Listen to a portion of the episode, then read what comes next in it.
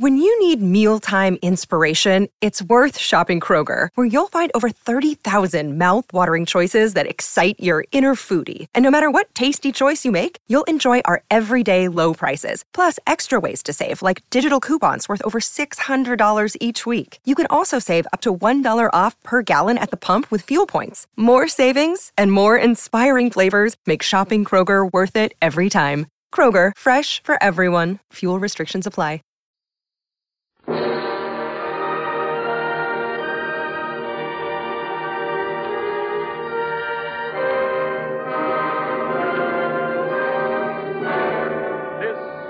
Radio Hall of Fame.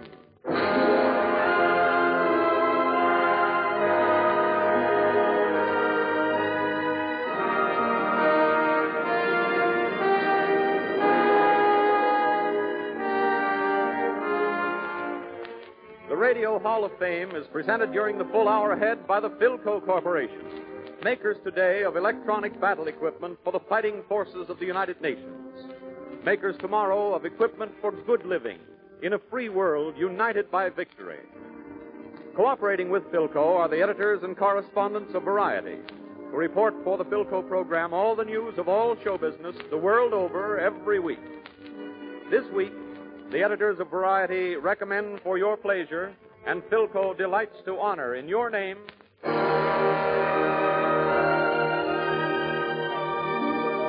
From radio, Fred Allen with Portland Hoffa and the entire Allen Company. From opera, the celebrated Metropolitan tenor, Lauritz Melchior. From the Broadway stage, Lou Holtz, master storyteller, and Raymond Edward Johnson, substituting for Orson Welles to bring you a New Year's message written by Stephen Vincent Benet. From the popular music field, Helen Forrest. Conducting the Hall of Fame Orchestra and Chorus, Paul Whiteman. Our Master of Ceremonies, the distinguished composer, critic, and commentator, Deems Taylor.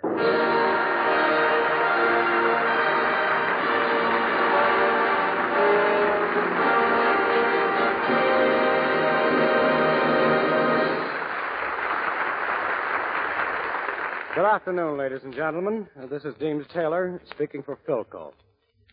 You know, if we could transport the members of our cast directly to your homes today in person, you'd have the makings of quite a remarkable pre New Year's party. Well, that's what we hope that our broadcast turns out to be. With Fred Allen, Portland Hoffa, and Lou Holtz taking care of laughter, Lauritz Melchior and Helen Forrest attending to the song department, and Raymond Edward Johnson lending a serious note to our year's end proceedings. Said proceedings open with a slightly daring piece of musical impertinence on the part of Paul Whiteman. Most New Year's parties end with Auld Lang Syne. Paul has chosen to make this traditional finale into a rousing overture. Beginning, Paul, at once.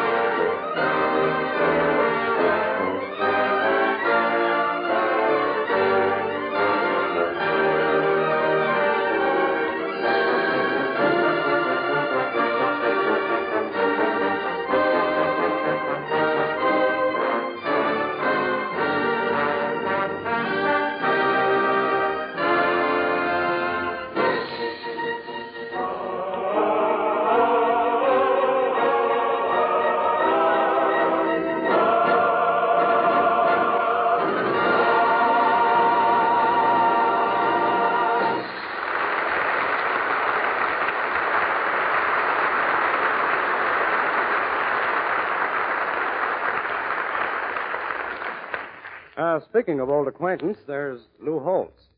Lou is a producer now at Metro Goldwyn Mayer. Before plunging Kane first into a 10 weeks shooting schedule on the new movie version of the Ziegfeld Follies, he's enjoying a busman's holiday at the Capitol Theater on Broadway. In other words, he's back at his old trade, making people laugh. For our uh, New Year's program, Philco has asked Lou to reach back into his inexhaustible bag of tricks for a couple or so of typical Holtz stories, including a continuation of the immortal saga of Sam Lapidus, a gentleman who surely belongs in the Hall of Fame. Enter Lou Holtz.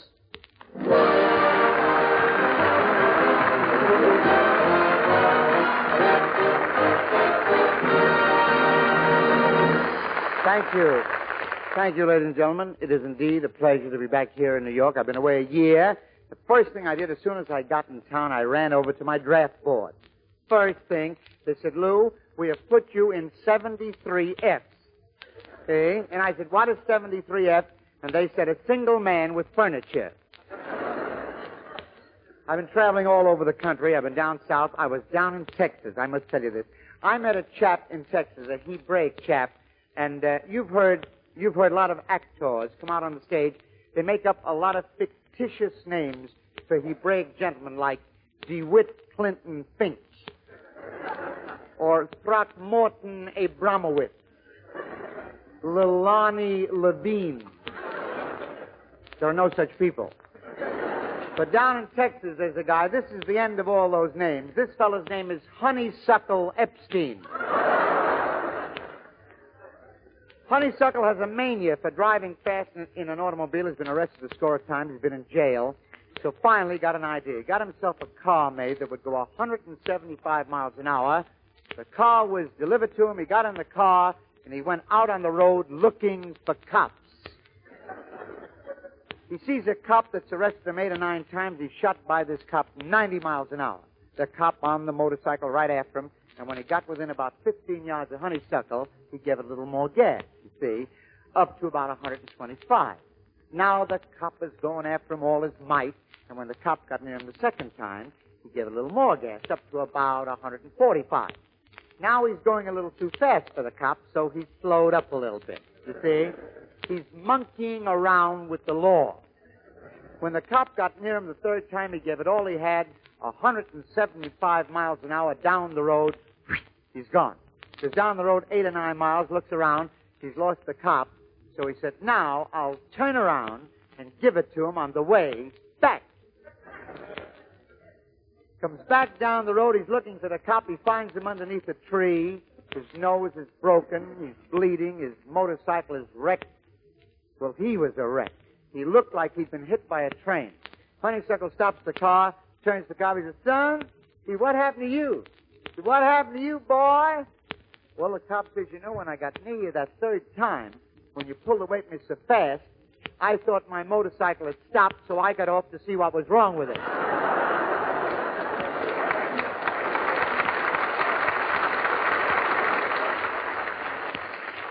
There's an Irishman, an Irishman who lives in Brooklyn. His name is Sullivan. Now, this is an Irish story, a little out of my line, but say, I'll try, I'll try. Mr. Sullivan lives in Brooklyn, and he's in this country about four weeks.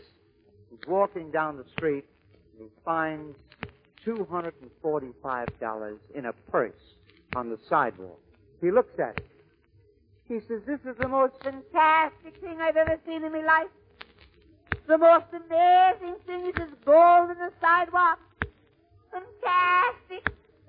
The most fantastic thing I've ever heard of. What a land. What a land. He says it's fantastic. He sees a streetcar. He gets on the streetcar for the first time. He's in the streetcar about five minutes. The car has gone about six blocks, and the conductor hollers out, Myrtle, and a woman got off.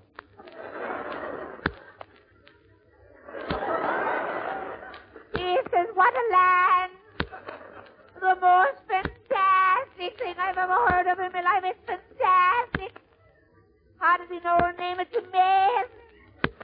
They ride about five more blocks. The conductor hollers out, Marcy, and another woman got off.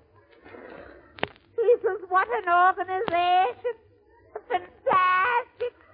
The most fantastic. They go about six more blocks. The conductor hollers out, Sullivan. He says, that's me. He gets off, he's walking up the street, and a nice old lady walked up to him. She says, I beg your pardon. Is this Sullivan? He says, it is.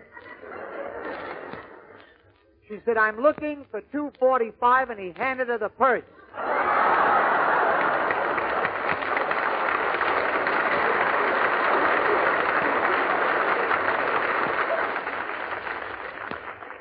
I bumped into my old friend Sam Lapidus.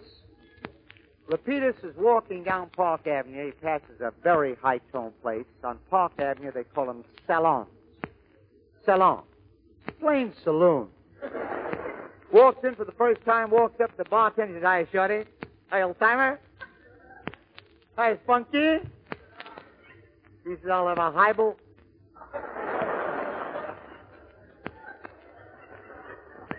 He says, hold it, hold it. I think I'll take a capsule. One cocktail. The bartender handed him a cocktail. He gave the bartender a dollar. He's sipping slowly, waiting for change. No change is forthcoming. He says to the bartender, Shorty, Shorty. He says, there's a difference between you and me for 35 cents. After all, he said, I'm not a Johnny come lately. I'm one of the boys. I'm a Yankee Doodle boy and uptown boy. Highly educated, NYU, also Holy Cross.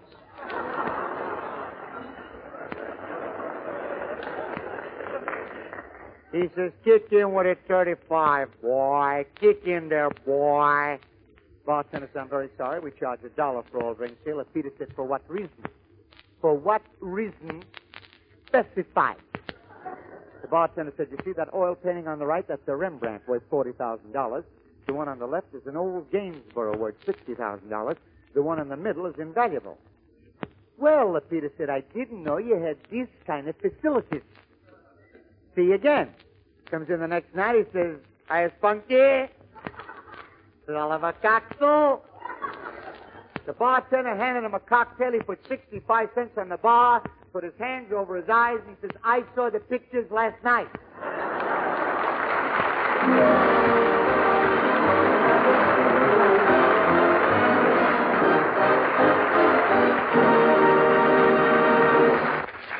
In speaking of the future and the rich legacy which war research and production will leave to the peacetime world, Philco is aware that without victory, there can be no peace and no future for free men. So the only thing that the men and women of Philco are thinking of today in their laboratories, at their desks and machines, is the only thing that matters for us all winning the war.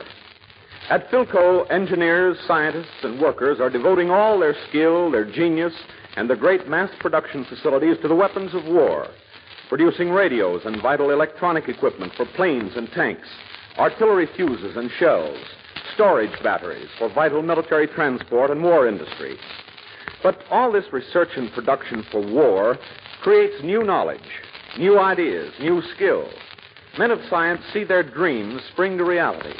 No matter how much the product of their brains and labor may be destroyed in battle, their ideas live and they will survive after victory to bring you newer and finer products under the famous Philco name in radio, television, refrigeration, and air conditioning.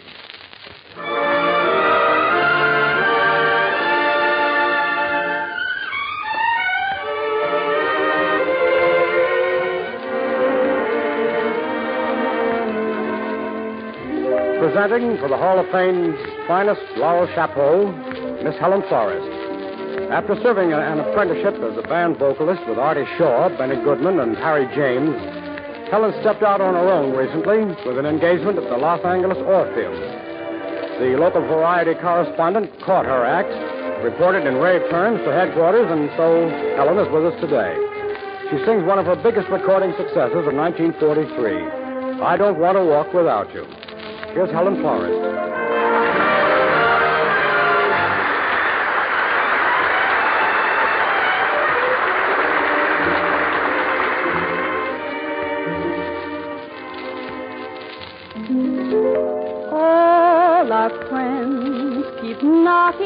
At the door.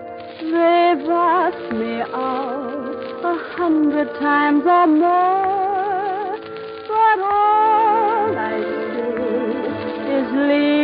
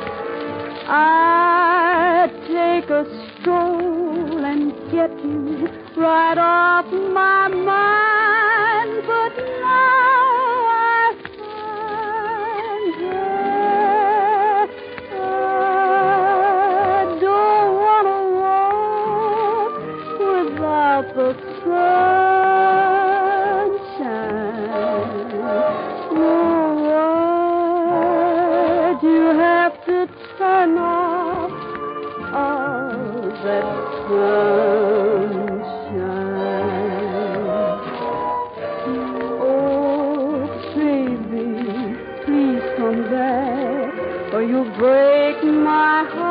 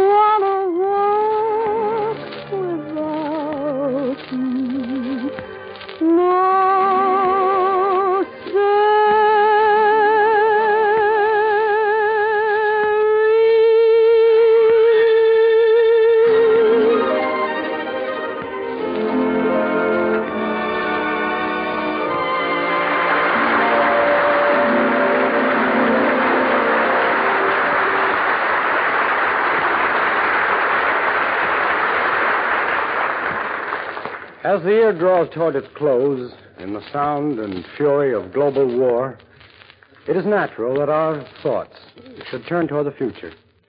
And if our thoughts on this last Sunday of the old year could be uttered in one huge national voice, it's certain, I think, that they would find expression in a prayer for victory and peace. To give words today to the unspoken New Year meditations of millions and millions of Americans, we had selected a distinguished actor and a great poet. The poet, Stephen Vincent Benet, whose death in 1943 deprived the free world of one of its most eloquent pleaders for human rights. The actor was to have been Orson Welles. When we learned that illness would prevent Mr. Welles from appearing, we were fortunate enough to be able to engage in his place a brilliant young actor, Raymond Edward Johnson, recently starred on Broadway in Sidney Kingsley's prize winning play, The Patriots. In The Patriots, Mr. Johnson played the role of Thomas Jefferson. Tonight, he speaks as Jefferson might speak to Americans about to enter a third year of war. Raymond Edward Johnson, then, in Toward the Future, the combination of two celebrated radio works by Stephen Vincent Benet.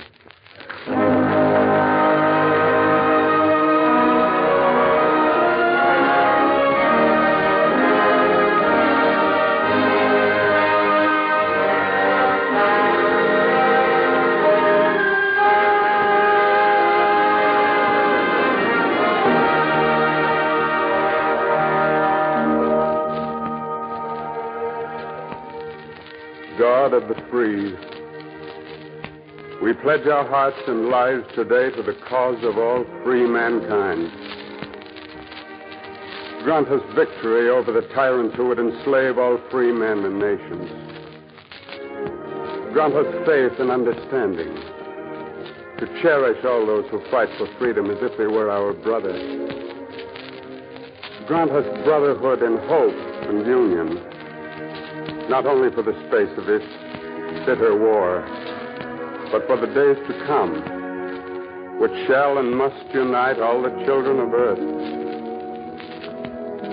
Our earth is but a small star in the great universe. Yet of it we can make, if we choose, a planet unvexed by war, untroubled by hunger or fear, undivided by senseless distinctions of race, color, or theory. Grant us that courage and foreseeing to begin this task today, that our children and our children's children may be proud of the name of a man.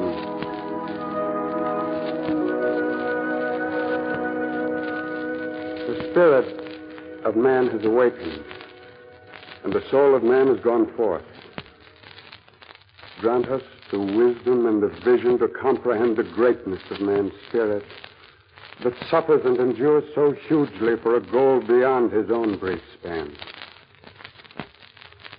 Grant us honor for our dead who died in the faith, honor for our living who work and strive for the faith, redemption and security for all captive lands and peoples, yet most of all, grant us brotherhood not only for this day, but for all our years.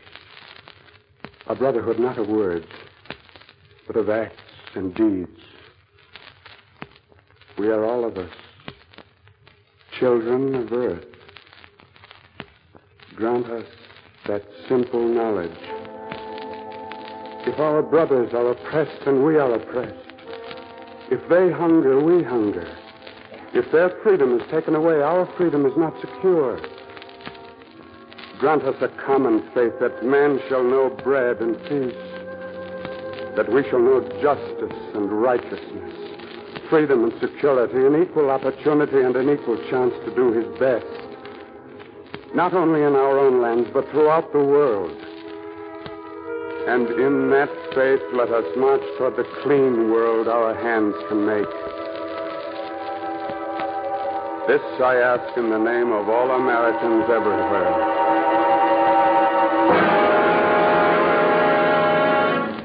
By what right? By what right do you speak? Who are you? Yeah, who are you, mister? Sounds to me like a fool. An impractical dreamer, that's what he is. Maybe. Maybe he's a poet. impractical dreamer, I always say. Impractical dreamer. Listen, mister. What's your name?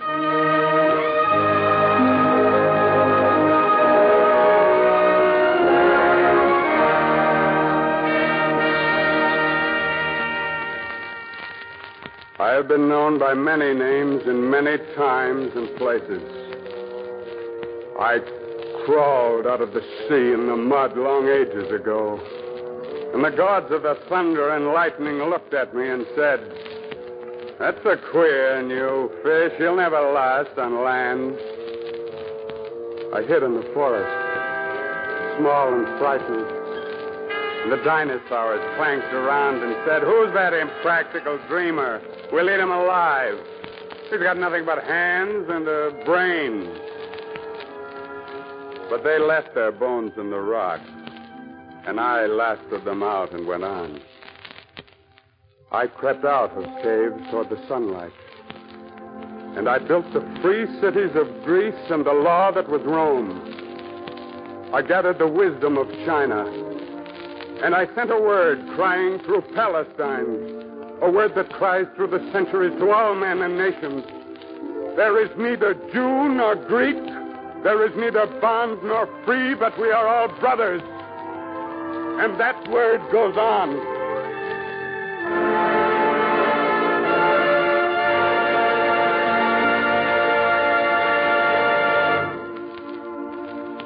I have dreamed many times. I found a new world in small ships. And none but the believers believed in me when I first dared that unknown west. When I wrote, All men are created free and equal, few believed at first, but slowly many believed and many followed. Jefferson. I shivered and prayed at Valley Forge and my prayer was answered. When I stood at Gettysburg and spoke over the graves, few believed. But the Union lives and shall live, and the government of the people, by the people, for the people, shall not perish from the earth. Yes, I've been called many names. I've spilt my blood in the streets of Paris and Athens and Moscow. I have grown as an oak tree grows from the roots of English law. I have been a preacher named Paul and a rail splitter named Abe Lincoln. I've been called madman and fool, but it's the brave and the sane who follow me first and always. Always first.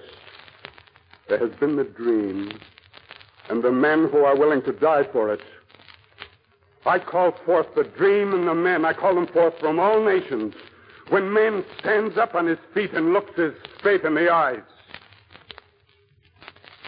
Only yesterday on Corregidor, my name was Bill Smith from Ohio. And Jesus Maria Garcia was my brother's name. We had a rock to defend, and we defended it. And the name of that rock is liberty. And in that name I speak. For liberty can be lost by the practical man whose hearts are too shrunken to contain it. Liberty can be bartered away by the greedy minds who cannot see beyond their own day. Liberty can be stolen away by the robber and the brute.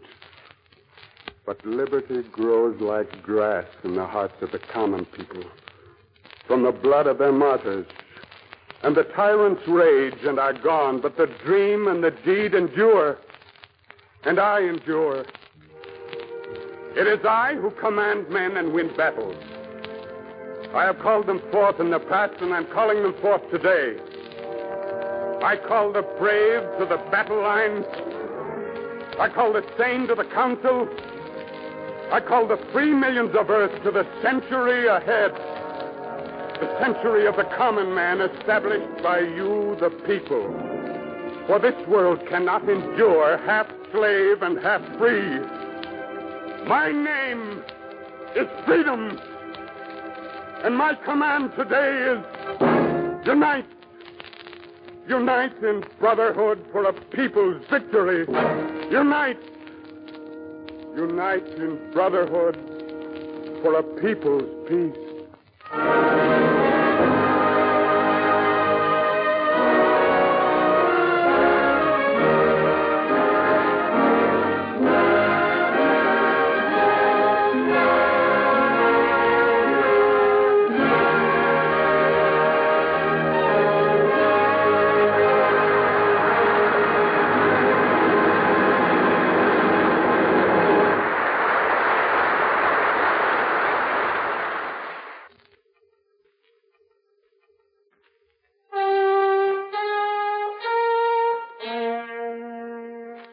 Ring up the second act curtain, Paul Whiteman provides a Paul-esque, or should it be Pauline, uh, version of two melodies from the score of the Desert Song, recommended by Variety as the musical movie of the moment. The story is new, but the music has the same Romberg flair of old, as witness Paul's Desert Song medley.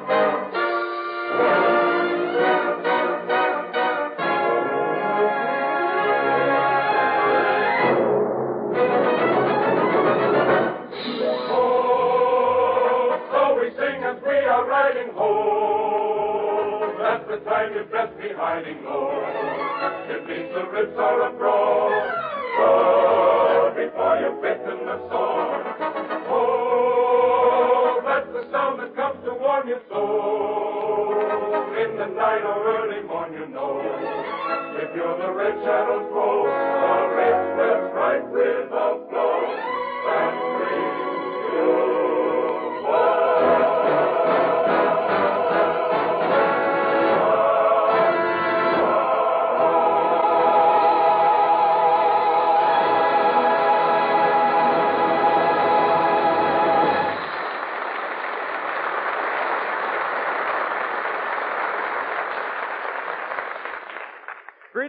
season. What feelings do they convey for this holiday week of 1943? Against a background of war at a time when so many hearts are filled with anxiety, what is the meaning of this gesture of goodwill among men? Today we offer for each other the greetings of the season as an expression of our faith, courage, and hope. It is a pledge of unity among free men. It is a symbol of our determination to work and to sacrifice that the ideals of peace on earth and goodwill toward men may not perish from the earth. In this spirit, the men and women of Philco Corporation, who are helping to fight the battle of production, look with confidence to the future and to the dawn of a brighter day for all mankind. And for themselves, as well as for Philco dealers everywhere, they send to their many friends in the far corners of the United States and Canada the greetings of the season.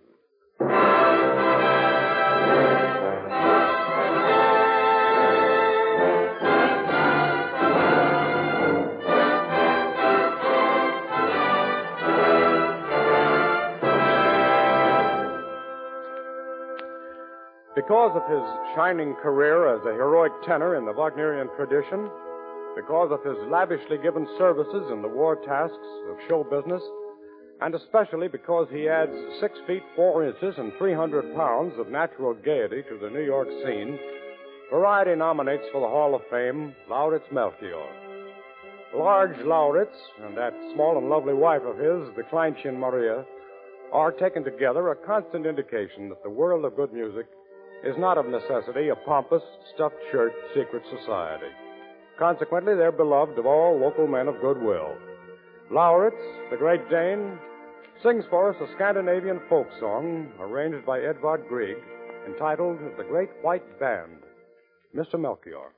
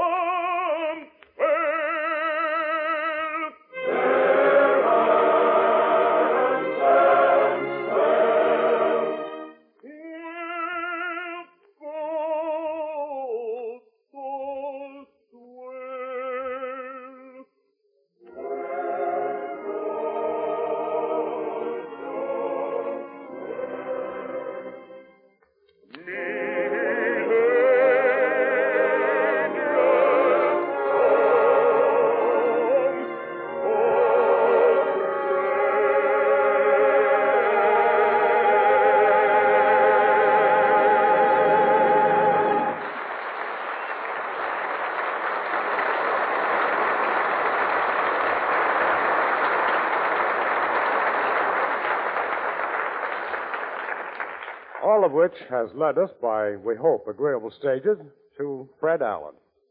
And Fred is accompanied by Portland Hoffa, together with the remarkable denizens of Allen's Alley, formerly known as the Mighty Allen Art Players.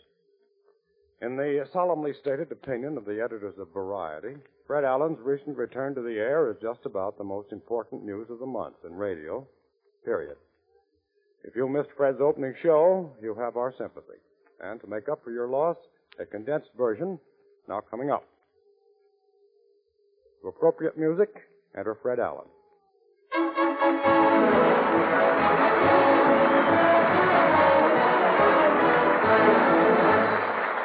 Thank you. Thank you, and good afternoon, ladies and gentlemen. And Deems, I want to thank you for a nice, dull welcome. You should have honed my welcome, stropped it a little before I get out. I would, I would have expected something better from the Milton Berle of Carnegie Hall, Deems, after all. Do you realize that I have been away from, been away from, away from radio for quite some time? Well, yes. Uh, where have you been? Well, I could say I've been hiding, waiting for pistol packing mama to blow over. But I haven't. I've been out in Hollywood, uh, Deems. Well, now, Fred, it didn't take you six months to get back from Hollywood, did it? Have you tried to get a reservation on a train lately? Yes, but even so, California's only 3,000 miles as the crow flies. You can't even get a reservation on a crow, Deems. But why should it be so hard to get tickets on trains to California? Housing conditions. I'll explain to you. A man is going from New York to California. He gives up his apartment in New York. He gets on a train. When he arrives at Los Angeles, the city is crowded, you see. He can't find an apartment. He can't get a room in a hotel. He gets back on the train and returns to New York. Well, by now, the apartment he did have here has been rented. He can't find a place to live in New York. He gets on the train, and that's why it's impossible to buy a railroad ticket to California today. Deems, thousands of people are living on trains. Uh, Thank you very much. A commuter. Thank you very much. yes, it must. Uh, it, it must be homey. It is homey, Deems. I came back from California on the cheap. One little old lady named Levy had been living in an upper berth with her two daughters and a rubber plant for six months, going and coming from Albuquerque. Wasn't that a bit crowded? Well, it was crowded at first, but one of the daughters married a man named Schwartz who was living in the lower berth under them, and the two families pooled their space, and now they're all very happy living in a section, Deems. And that's the way it goes. Mr. People are just. Allen. Well, Portland, even here. You're just in time, Portland. Deems and I are discussing, in sort of a stilted way, the housing shortage. It's terrible. Some people didn't get any Christmas presents this year. On account of the housing shortage? Yes, a lot of families are living in chimneys. Well, that probably accounts for the flu epidemic, I would. Things are. things, it shows what people will stoop to for money, doesn't it? But things are sure congested. Mama put a nickel in a sandwich slot at the automat last night. Yes, The door flew open. and A midget was sleeping in there. on white or rye bread. Yes, that shows it's hard to find a place to sleep, Portland. Even midgets are taking slot luck these days. Now, wait a minute, wait a minute. Something may come of that. Something... My Uncle Phil is sleeping in Central Park. Is that, well, isn't he cold these nights? No, he picked up an old Indian blanket. Well, is your Uncle Phil comfortable under the old Indian blanket? It's a little crowded. The old Indian is still in there. The Ild Indian, huh? That fixes that up. The Ild Indian. A new tribe has been developed. The Ild Indian. You know, I beg your pardon, Fred. I hate to interrupt, but there's a friend of mine in the wings who's very anxious to meet you. Friend in the wings, some angel in disguise. You think? Well, bring him in. A friend in the wings. Bring him in, Deems. Any friend of yours, I'm sure, is a stranger to me. who, His name who, is who is this party? Uh, Lawrence Melchior. Uh-huh. Uh, come on out, Lauritz.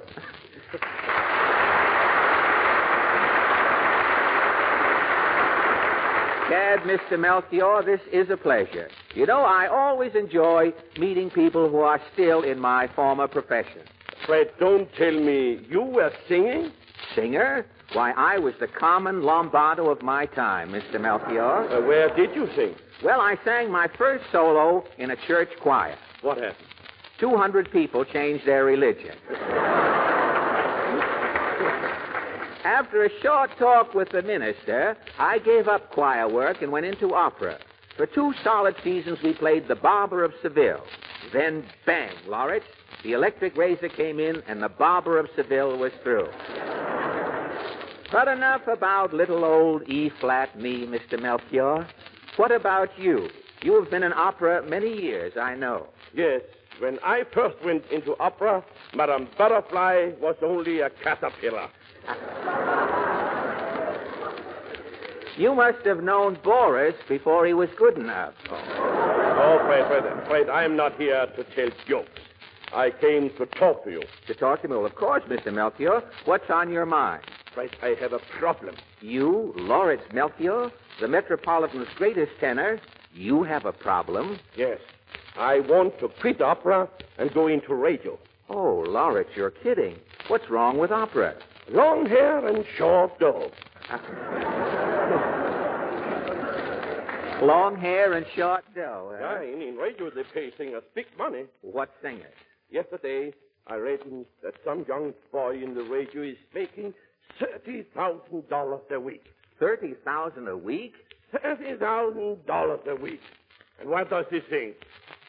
Won't you tell me when? you will meet again. Someday, Monday, and always. Now, look, look. look, Mr. Melchior. Oh, Fred, make me another Sinatra. You, the great Melchior, want a croon? Yes. Oh, the maestro is jesting. the maestro is hungry. But, Mr. Melchior, your opera audience is top hat, white tie, and tails. You want to sing for sweatshirts and bobby socks? Thirty thousand dollars for. Now, look, please, Mr. Melchior, think of those phonograph records you make, those beautiful big 12 inch records.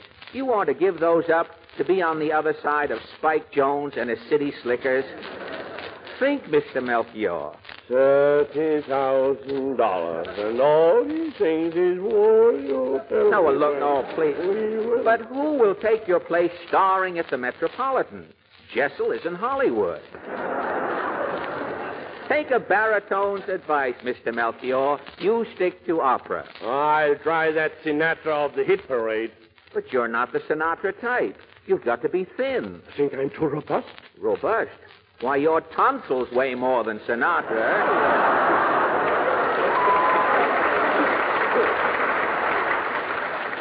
Why, when he's on the air, you can't tell whether Sinatra is singing into the microphone or the microphone is giving Sinatra a transfusion. forget the forget the whole thing. Oh, please, Fred. Get me on the radio. But you can't compare radio to opera. Opening night at the Met. Think, the curtain rises. Your glorious voice casts a magic spell over the audience.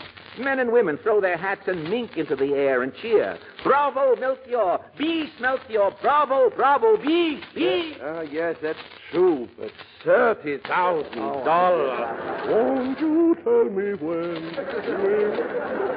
Lawrence, look, I think I can make you see the folly of your ways. Will you do me a favor? Yes? Uh, sing me an aria. I just want to prove something to you. You sing me one of those adenoid rattlers of yours. Would you sing a song for me? Yes, I will. All right. Uh, what about this one here?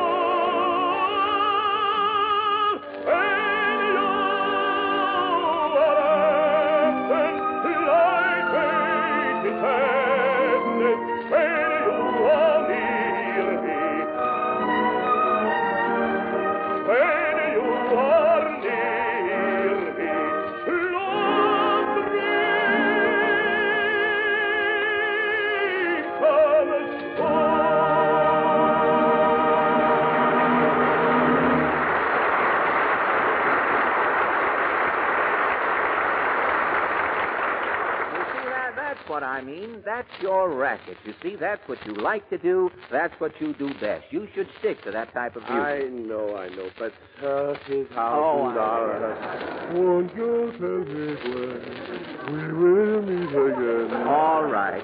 All right. You want to get into radio? I'll show you, Mr. Melchior. If the wrong. Uh, uh, if the wrong sponsor signs you, you're apt to end up on a radio show that sounds something like this. We're on the air. The makers of Pasternak's pretzels present Life Can Be Melchior.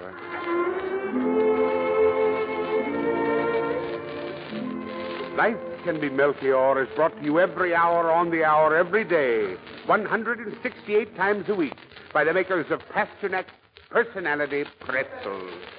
Today, while every other pretzel is made by machine, untouched by human hands, only Pasternak pretzels are made by hand. Pasternak himself takes a handful of wet dough and steps into a red hot oven. A few twists, a few turns. When Pasternak is lifted out of that red hot oven, in his hand he holds a pretzel. No deceit, no trickery. No other pretzel can make this claim. With men who know pretzels best, it's Pasternak, seven and three eighths to two. And now, Life Can Be Melchior.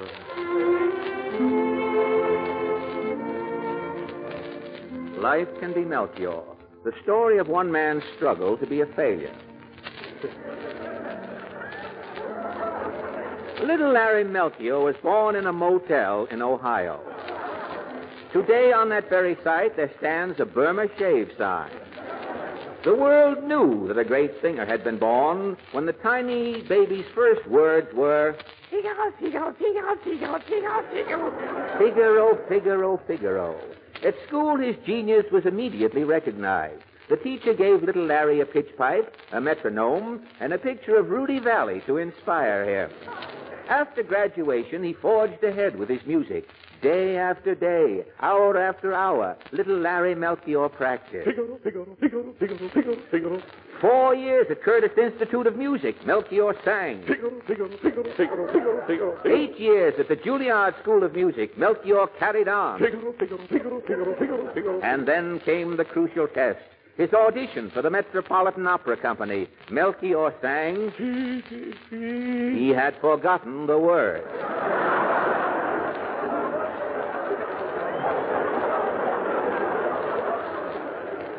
But this did not stop Lawrence Melchior. Oh, no. Back to ten more years of. Figaro, Figaro, Figaro, Figaro, Figaro. And then Lawrence Melchior finally reached his goal. He became a star at the Metropolitan. His golden voice sang. And now he was ready for his crowning achievement, starring on his own radio program. And here is the star of the Pasternak Pretzel program, Lawrence Melchior, bringing you the music he has spent a lifetime to achieve. Maestro, please.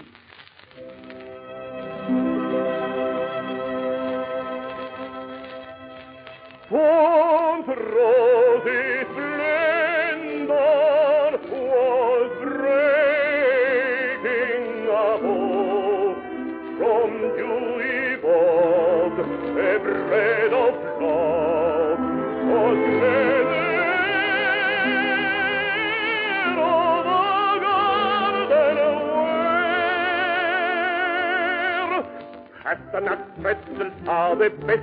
Pasternak stands its laboratory test. All guaranteed, none is faulty. Pasternak pretzels are super salty. Pasternak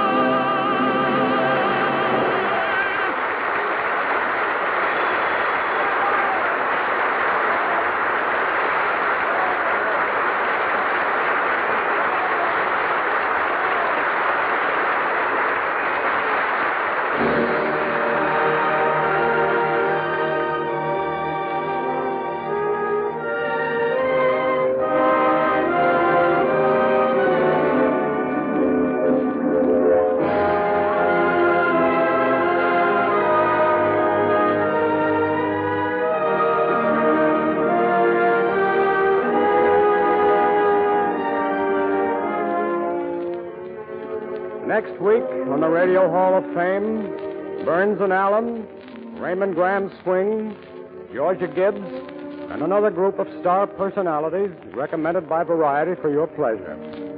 We'd expect you at the gates of the hall this time next week, this station. Signed, Deems Taylor. The production and writing staff of the Radio Hall of Fame includes Dee Engelbach, George Faulkner, and Abel Green, editor of Variety. Fred Allen was presented by arrangement with his sponsor, Texaco. This is Glenn Riggs wishing you a happy new year from Philco dealers and distributors throughout the United States and Canada. And from the Philco Corporation, makers today of radio, communications, and electronic materials to help win the war. Makers tomorrow of materials for good living in a world at peace.